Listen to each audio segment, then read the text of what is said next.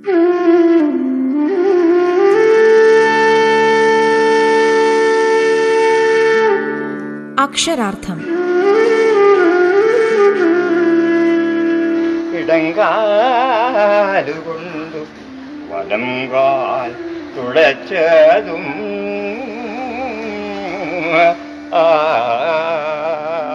അയ്യപ്പ പണിക്കർ കവിതയുടെ ചാരുരൂപം.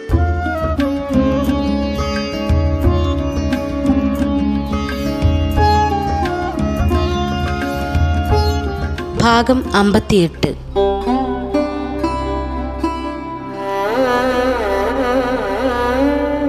തലമുറകളുടെ ആചാര്യനായിരുന്ന അയ്യപ്പപ്പണിക്കർ മുപ്പത്തിയൊൻപത് വർഷത്തെ അധ്യാപക ജീവിതത്തിന് ശേഷമാണ് ആയിരത്തി തൊള്ളായിരത്തി തൊണ്ണൂറ് സെപ്റ്റംബർ മുപ്പതിന് ഔദ്യോഗിക ജീവിതത്തിൽ നിന്ന് വിരമിച്ചത്. പ്രൗഢഗംഭീരമായ ഒരു യാത്രയയപ്പായിരുന്നു ശിഷ്യരും സുഹൃത്തുക്കളും ചേർന്ന് സെപ്റ്റംബർ ഇരുപത്തിയാറിന് തിരുവനന്തപുരത്തുള്ള വി ജി ടി ഹാളിൽ ഇപ്പോഴത്തെ അയ്യങ്കാളി ഹാളിൽ വച്ചൊരുക്കിയത് തന്നെ നിർബന്ധിച്ചിട്ടാണ് വന്നതെന്ന് പറഞ്ഞുകൊണ്ടാണ് എം ടി ദേവൻ തന്റെ ആശംസാ പ്രസംഗത്തിന് തുടക്കമിട്ടത്. അയ്യപ്പ പണിക്കരുടെ മുഖത്തെ ചിരി കവിതയിലും നിറഞ്ഞു നിൽക്കുന്നു. തുടർന്ന് അദ്ദേഹം പറഞ്ഞു അയ്യപ്പ പണിക്കരുടെ കവിതയും മൊണാലിസയുടെ നിഗൂഢമായ പുഞ്ചിരി പോലെയാണ് മിന്നിത്തിളങ്ങുന്നത്. കലയെ ജീവിതമാക്കി മാറ്റിയ ആ കവിയാണ് ഇപ്പോൾ വയസ്സറിയിച്ചിരിക്കുന്നത്. തമ്പുരാക്കന്മാർ അവതാരിക എഴുതിയിരുന്ന സമയത്താണ് തൊഴിൽപരമായി ഒരു കമ്മാളനായ എന്നെക്കൊണ്ട് പണിക്കർ അവതാരിക എഴുതിപ്പിച്ചത്. എന്തിനായിരുന്നു അതെന്ന് അന്നും ഇന്നും എനിക്ക് പിടികിട്ടിയിട്ടില്ല. മലയാള കാവ്യാന്തരീക്ഷത്തിൽ ഒരു പുതിയ കാവ്യസ്വരൂപത്തിന്റെ സൃഷ്ടാവാണ് പണിക്കർ. മലയാള കവിതയുടെ കുഞ്ഞു എന്ന പ്രഖ്യാപനമുണ്ടായ ആയിരത്തി തൊള്ളായിരത്തി അൻപതിന് ശേഷം അതങ്ങനെയല്ല എന്ന് സ്വന്തം കവിതയിലൂടെ പണിക്കർ തെളിയിക്കുകയായിരുന്നു. സാഹിത്യകാരൻ ഏത് ചേരിയിലാണ് എന്ന ചോദ്യമുയർന്നപ്പോൾ മനുഷ്യന്റെ ചേരിയിൽ എന്ന് പറഞ്ഞ കവിയായിരുന്നു അദ്ദേഹം. ഇന്ന് മനുഷ്യൻ എവിടെയാണ്?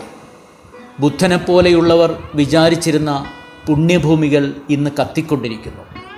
മനുഷ്യനെന്ന വിലകെട്ട വസ്തു ഇന്നുണ്ടോ? ഇല്ലെന്നതാണ് സത്യം. എന്നാൽ മനുഷ്യന്റെ മുരട് മനുഷ്യൻ തന്നെയാണെന്ന് അയ്യപ്പ പണിക്കർ നമ്മെ അനുഭവിപ്പിച്ചുകൊണ്ടിരിക്കുന്നു തുടർന്ന് നടന്ന ചടങ്ങിൽ പണിക്കരുടെ ഛായാചിത്രം ഗവർണർ ഡോക്ടർ സ്വരൂപ് സിംഗ് അനാച്ഛാദനം ചെയ്തു.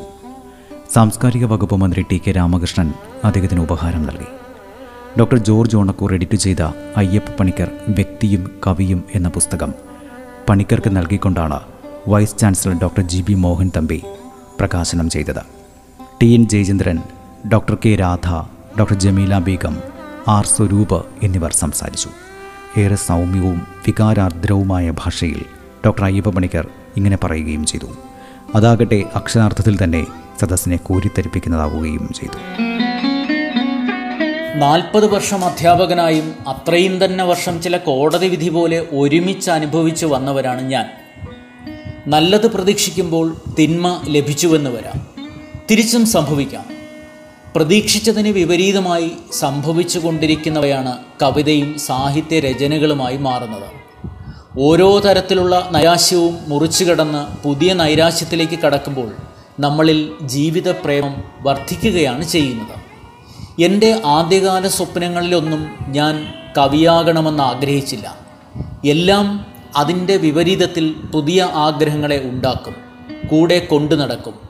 ഒപ്പം നടക്കവേ എപ്പോഴോ അത് ഉപേക്ഷിച്ചു പോകും. കരയാൻ പാടില്ലാത്തതുകൊണ്ട് നമ്മൾ ചിരിക്കും. ചിരിക്കാൻ പാടില്ലാത്തതുകൊണ്ട് കരയും. ഈ ഒരു ജീവിതത്തിനിടയിൽ ഞാൻ പരാജയത്തോടും വിജയത്തോടും ഒരുപോലെ കടപ്പെട്ടിരിക്കുന്നു. അധ്യാപകൻ എന്ന നിലയിൽ ഞാൻ വിജയമായിരുന്നു. അങ്ങനെ തീർത്തു പറയാൻ ആർക്കും ആവില്ലെന്നാണ് എന്റെ തോന്നൽ. ഇഷ്ടപ്പെട്ടു വന്നാൽ ഇഷ്ടപ്പെട്ടില്ല എന്ന തോന്നലാവും പലരിലും ഞാൻ ജനിപ്പിക്കുന്നത് വിദ്യാർത്ഥികളോട് അവരെന്റെ ഗുരുനാഥനാണെന്ന് ഞാൻ പറയാറുണ്ട്. അതുകൊണ്ട് തന്നെ ഞാൻ അധ്യാപകനാണെന്ന് ആരോടും പറയേണ്ടി വന്നില്ല. ഒരല്പസമയത്തെ മൗനത്തിന് ശേഷം പണിക്കർ സദസ്സാഗമാനം ഒന്ന് നോക്കി. അവരിലേറെയും താൻ പഠിപ്പിച്ച വിദ്യാർത്ഥികളായിരുന്നു. ആരും തന്നെ വിളിച്ചിട്ട് വന്നവരല്ല അറിഞ്ഞു വന്നവരാണ്. അധ്യാപക ജീവിതം ഔപചാരികമായി അവസാനിക്കുമ്പോൾ തങ്ങളുടെ പ്രിയപ്പെട്ട അധ്യാപകൻ എന്താണ് പറയുന്നതെന്ന് കേൾക്കാനുള്ള ആകാംക്ഷ. സ്വതസിദ്ധമായ പുഞ്ചിരിയോടെ അദ്ദേഹം തുടർന്നു. ഈ ഒരു സ്വീകരണം എനിക്കിഷ്ടമുള്ളതല്ലെന്ന് എന്റെ ഷഷ്ടിപൂർത്തി എന്ന കവിത വായിച്ചിട്ടുള്ളവർക്കറിയാം. ഇന്നും പല സുഹൃത്തുക്കളും എന്നെ വിളിച്ച് അന്വേഷിക്കുകയുണ്ടായി. പോകുന്നുണ്ടോ? പോയില്ലെങ്കിലുണ്ടാകുന്ന നഷ്ടങ്ങളെക്കുറിച്ച് അറിയണമെങ്കിലും പോകണമല്ലോ. ഞാൻ വന്നു. എന്നിൽ കലവറയില്ലാതെ ചൊരിഞ്ഞ സ്നേഹവാക്കുകൾക്കും നന്മകൾക്കും ഞാൻ നന്ദി പറയുന്നു. സ്നേഹമസൃണവും വികാരാദ്രവുമായ വാക്കുകൾക്ക് വിരാമമിടുമ്പോൾ പണിക്കരുടെ തൊണ്ട ദുഃഖത്താൽ ഇടറുന്നുണ്ടായിരുന്നു. അതിന് ഒരുപക്ഷെ പ്രധാന കാരണമായി നമുക്ക് ചൂണ്ടിക്കാട്ടാനാകുന്നത് അന്നുവരെ പരിചയിച്ച മുഖങ്ങളും അന്തരീക്ഷവുമൊന്നും ഇനി അനുഭവിക്കാനാകില്ലല്ലോ എന്ന് ഓർത്തിട്ടാകണം. എന്നാൽ സർവീസിൽ നിന്ന് അടുത്തൂൺ പറ്റുക എന്നുള്ളത് അനിവാര്യമായിരിക്കുന്ന ഒരു സ്ഥിതിവിശേഷമാണ്. അതിന് വയസ്സു മാത്രമാണ് മാനദണ്ഡം. മറ്റെന്തെങ്കിലും കഴിവുണ്ടെങ്കിലും ശരി.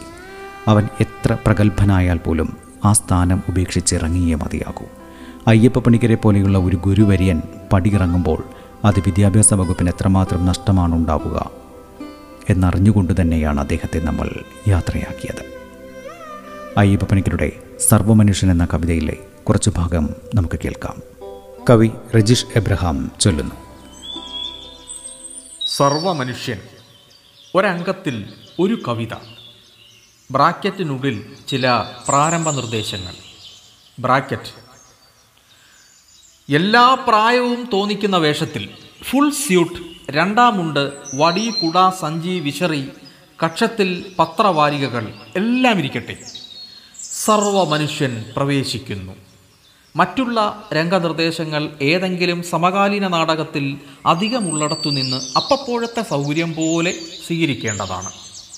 തന്റെ അഭിനയം നന്നാകുന്നതായി നടിച്ച് സ്വയം അഭിനന്ദിക്കുന്നതിൽ തെറ്റില്ല. നടന് രംഗബോധം കുറവാണെങ്കിൽ കാണികളിൽ നിന്ന് അർഹിക്കുന്ന തോതിൽ വാങ്ങിക്കാവുന്നതേയുള്ളൂ പകർപ്പവകാശം മുതലായവയ്ക്കൊന്നും രചയിതാവിനെ അലട്ടരുത്. ബ്രാക്കറ്റ് പൂർണം. ബ്രാക്കറ്റ് മട്ട് ഒന്ന്. ബ്രാക്കറ്റ് പൂർണം. സമയമായി സമയമായി. സമയമായി രാത്രിക്കു സമയമായി. യാത്രയ്ക്കു സമയമായി. രാജിവെക്കാൻ സമയമായി. രാമ രാമ മാഹിമാം കക്ഷത്തിൽ നിന്ന് പത്രം ഒരു കൈയിലും വാരിക മറ്റേ കൈയിലും പിടിച്ച് രണ്ടും ഇടവിട്ടു വായിക്കുന്നു.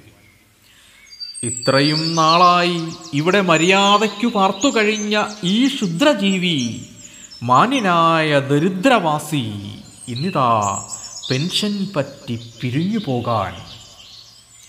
ബ്രാക്കറ്റ് മട്ട് രണ്ട് ബ്രാക്കറ്റ് പൂർണം. സമയമായി സമയമായി സമയമായി.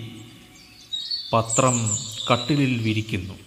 വാരിക തലയണയാക്കുന്നു. നീ പിരിയുന്നോ ലോകമേ? അതോ അയ്യപ്പ പണിക്കരുടെ നർമ്മ സംഭാഷണങ്ങൾ ഏറെ പ്രസിദ്ധമാണ്. ചിരിപ്പിക്കുന്നതിനേക്കാളേറെ ചിന്തയുണർത്തുന്നതായിരുന്നു ഈ വചനങ്ങളൊക്കെ തന്നെയും. നർമ്മ സംഭാഷണങ്ങൾ പരിശോധിച്ചാൽ അതിൽ വ്യക്തിയാധിഷ്ഠിതം സാമൂഹ്യാധിഷ്ഠിതം ഭാഷാധിഷ്ഠിതം ചരിത്രാധിഷ്ഠിതം എന്നിങ്ങനെയുള്ള തലങ്ങളാണ് തെളിഞ്ഞു വരുന്നത്. വാക്കുകളിലെ കുസൃതി ചിലപ്പോൾ വെറും വ്യക്തിയാധിഷ്ഠിതമാകും.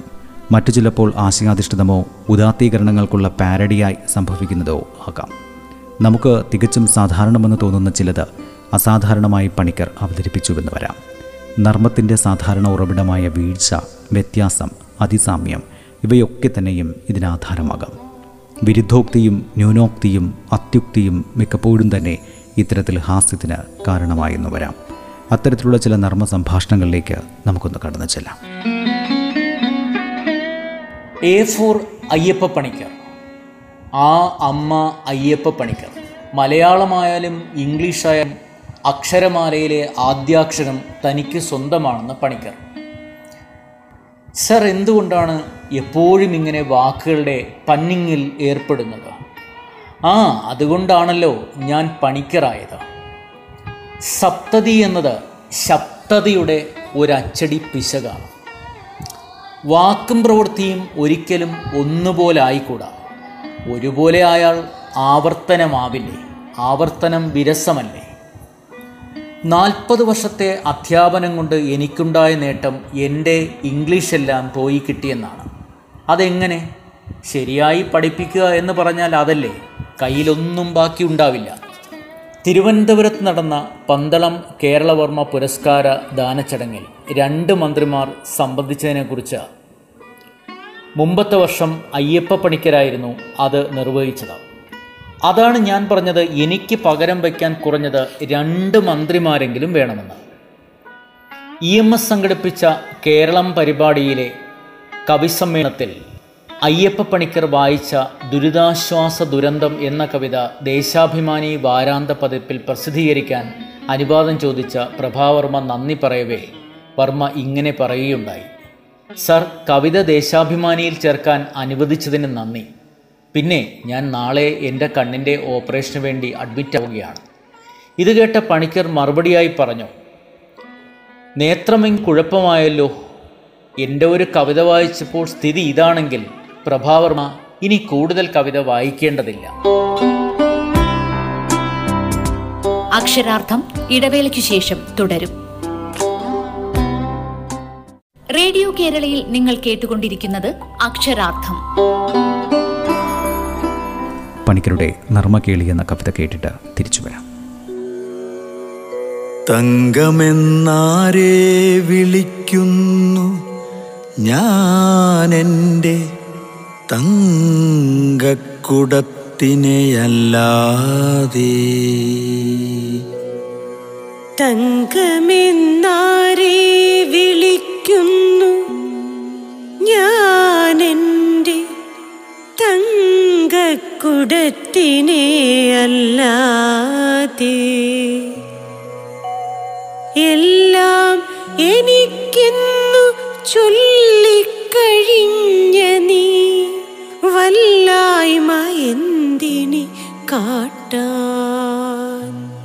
ആരുടെ പേരിന്റെ മന്ത്രമുരുക്കഴിച്ചോരോ നിമിഷവും നീളുന്നു.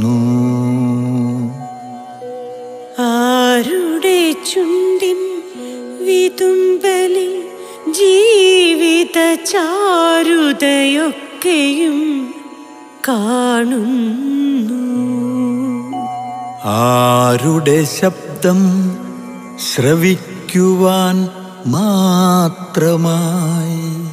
കാതുകൾ രണ്ടും തുറക്കുന്നു.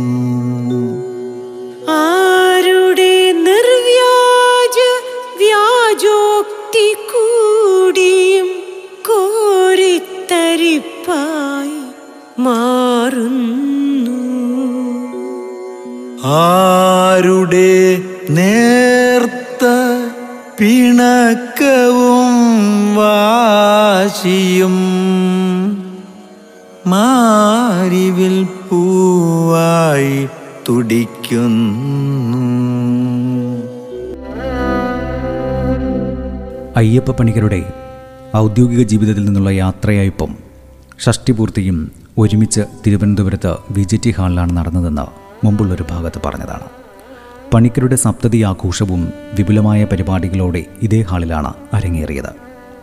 പ്രമുഖരായ ഒട്ടേറെ വ്യക്തികൾ അതിൽ പങ്കെടുക്കുകയും ചെയ്തു. ഷഷ്ടിപൂർത്തി ആഘോഷത്തിൽ കേരളത്തിലുള്ള മന്ത്രിമാരാണ് പങ്കെടുത്തതെങ്കിൽ സപ്തതി ആഘോഷത്തിനെത്തിയത് കേന്ദ്രത്തിൽ നിന്നുള്ളവരായിരുന്നു.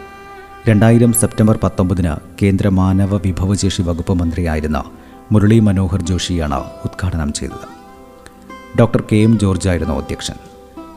മനുഷ്യജീവിതത്തിന്റെ സമസ്ത ഭാവങ്ങളും ഉൾക്കൊള്ളുന്നതാണ് അയ്യപ്പ പണിക്കരുടെ കവിതകളെന്നും അവയെല്ലാം ഹിന്ദിയിലേക്ക് പരിഭാഷപ്പെടുത്തണമെന്നും മുരളി മനോഹർ ജോഷി പറഞ്ഞു.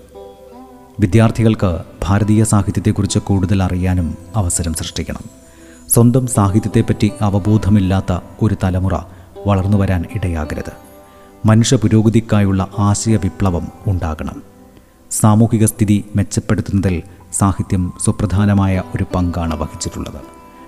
മാനവ ചിന്താഗതികളിൽ മാറ്റം വരുന്ന കാലമാണിത്. സാഹിത്യം സൃഷ്ടിക്കുന്നവർ സമൂഹത്തെ സൃഷ്ടിക്കുകയാണ്. ലോകത്തെ കൂടുതൽ ആഹ്ലാദകരമാക്കുന്ന നവചിന്തകളെയാണ് കാലം പ്രതീക്ഷിക്കുന്നതെന്നും മന്ത്രി തുടർന്നു പറഞ്ഞു. എഴുത്തച്ഛന്റെ കാലം മുതൽ തുടർന്നു വരുന്ന മലയാള കവിതാ സങ്കല്പത്തെ അയ്യപ്പ പണിക്കർ ഉടച്ചു വാർക്കുകയായിരുന്നുവെന്ന് മഹാത്മാഗാന്ധി സർവകലാശാലയിലെ സ്കൂൾ ഓഫ് ലെറ്റേഴ്സ് ഡയറക്ടറായിരുന്ന ആർ നരേന്ദ്രപ്രസാദ് തന്റെ ആമുഖ ഭാഷണത്തിൽ പറയുകയുണ്ടായി. തുടർന്ന് നരേന്ദ്രപ്രസാദ് ഇങ്ങനെ അഭിപ്രായപ്പെടുകയും ചെയ്തു. കാവ്യഭാഷയിലും ശൈലിയിലും കാതലായ മാറ്റങ്ങൾ വരുത്തി പുതിയ ഭാവകത്വത്തിന് പണിക്കർ ബീജാവാപം ചെയ്തു. ആദ്യ കവിത പ്രസിദ്ധീകരിച്ചപ്പോൾ അന്നത്തെ നിരൂപക പ്രമാണിമാരിൽ അത് കവിതയാണോ എന്ന സംശയം ജനിപ്പിച്ചിരുന്നു. അങ്ങനെ സംശയിപ്പിക്കാൻ കഴിഞ്ഞതാണ് പണിക്കരുടെ മഹത്വം. മലയാള സാഹിത്യത്തിലെ ആധുനികതയുടെ തുടക്കം കുറിച്ചത് കുരുക്ഷേത്രം എന്ന പണിക്കരുടെ കവിതയാണ്. കേരളത്തിലെ സാഹിത്യകാരന്മാർക്ക് ഒരു പ്രശ്നമുണ്ട്. അത് സ്റ്റാമിനയുടെ പ്രശ്നമാണ്. പത്ത് പതിനഞ്ച് വർഷം സജീവമായി നിന്നിട്ട് പിന്നീട് ഒന്നും ചെയ്യാതെ ഇരിക്കും. ആത്മാവിന്റെ അഗാധതകളിൽ നിന്ന് വരുന്ന ശക്തിയുടെ ആയുസ് വളരെ ഹ്രസ്വമായതിനാലാണത്. എന്നാൽ അയ്യപ്പ പണിക്കർക്ക് അങ്ങനെ ഒരു പ്രശ്നമില്ല. സ്റ്റാമിന കുറവില്ല. അജയ്യമായ മാനസിക ഊർജത്തിന്റെ ഉറവ എപ്പോഴും അദ്ദേഹത്തിൽ പ്രവഹിച്ചു കൊണ്ടിരിക്കും ഈ ഒരു ഊർജത്തിന്റെയോ അത്ഭുതകരമായ വ്യാപ്തിയുടെയോ മൗലിക സ്പർശത്തിന്റെയോ ഒക്കെ പേരിലായിരിക്കും അയ്യപ്പ പണിക്കർ ഭാവിയിൽ അറിയപ്പെടുക. ഊർജത്തിന്റെ ഇത്രയും വ്യത്യസ്തതയുള്ള ഒരു എഴുത്തുകാരോ പണ്ഡിതനെയോ വേറെ കാണാനായി കഴിയില്ല. കഴിഞ്ഞ അൻപത് കൊല്ലത്തിനിടയിൽ ജീവിച്ചിരിക്കുന്ന മറ്റൊരു കവിയെക്കുറിച്ചും ഇങ്ങനെ പറയാനായി കഴിയില്ല തന്നെ. മൗനത്തിലൂടെ ആത്മബന്ധം സ്ഥാപിക്കാൻ കഴിഞ്ഞിരുന്ന ഒരു എഴുത്തുകാരനായിരുന്നു അയ്യപ്പ പണിക്കർ. വളരെ നീണ്ട കാലത്തെ മൗനത്തിന് ശേഷം വീണ്ടും കാണുമ്പോൾ ഒട്ടും നഷ്ടമാകാത്ത ഊഷ്മളതയോടെയാണ് അദ്ദേഹം വേണ്ടപ്പെട്ടവരെ സമീപിച്ചിരുന്നത്. വിദ്യാർത്ഥികളുടെ മേൽ എപ്പോഴും ഒരു കണ്ണുവച്ചിരുന്ന അധ്യാപകനായിരുന്നു അയ്യപ്പ പണിക്കർ. എന്നാൽ സ്വന്തമായുള്ള ധാർമ്മിക നിയമങ്ങളോ സദാചാര നിയമങ്ങളോ വിദ്യാർത്ഥികളുടെ മേൽ അടിച്ചേൽപ്പിക്കാൻ അദ്ദേഹം ഒരിക്കൽ പോലും ശ്രമിച്ചിരുന്നില്ല. വാചാലമായ മൗനത്തിലൂടെ വിദ്യാർത്ഥികളുടെ ആന്തരിക ജീവിതത്തിലേക്ക് കടന്നുകയറി. മനസ്സ് തെളിയിച്ച ഈ അധ്യാപക പ്രതിഭയുടെ നർമ്മബോധം ചിലരെ കുത്തിനോവിച്ചു എന്ന് വരാം. എങ്കിലും ആ നർമ്മബോധത്തെ ആർക്കും തന്നെ ചോദ്യം ചെയ്യാൻ കഴിയുമായിരുന്നില്ല.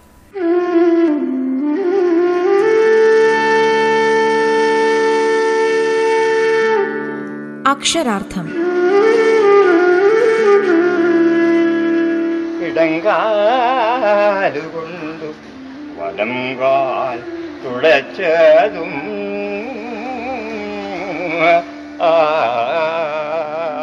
അയ്യപ്പ പണിക്കർ കവിതയുടെ ചാരുരൂപം. രചന പി എൽ വിജയകുമാർ. ശബ്ദ സാന്നിധ്യം ഹിഷാം അബ്ദുൽ സലാം. ഗായത്രി ശബ്ദമിശ്രണം ഡേവിസ് ആന്റണി. അവതരണം ആഖ്യാനം उन्नी प्रशांत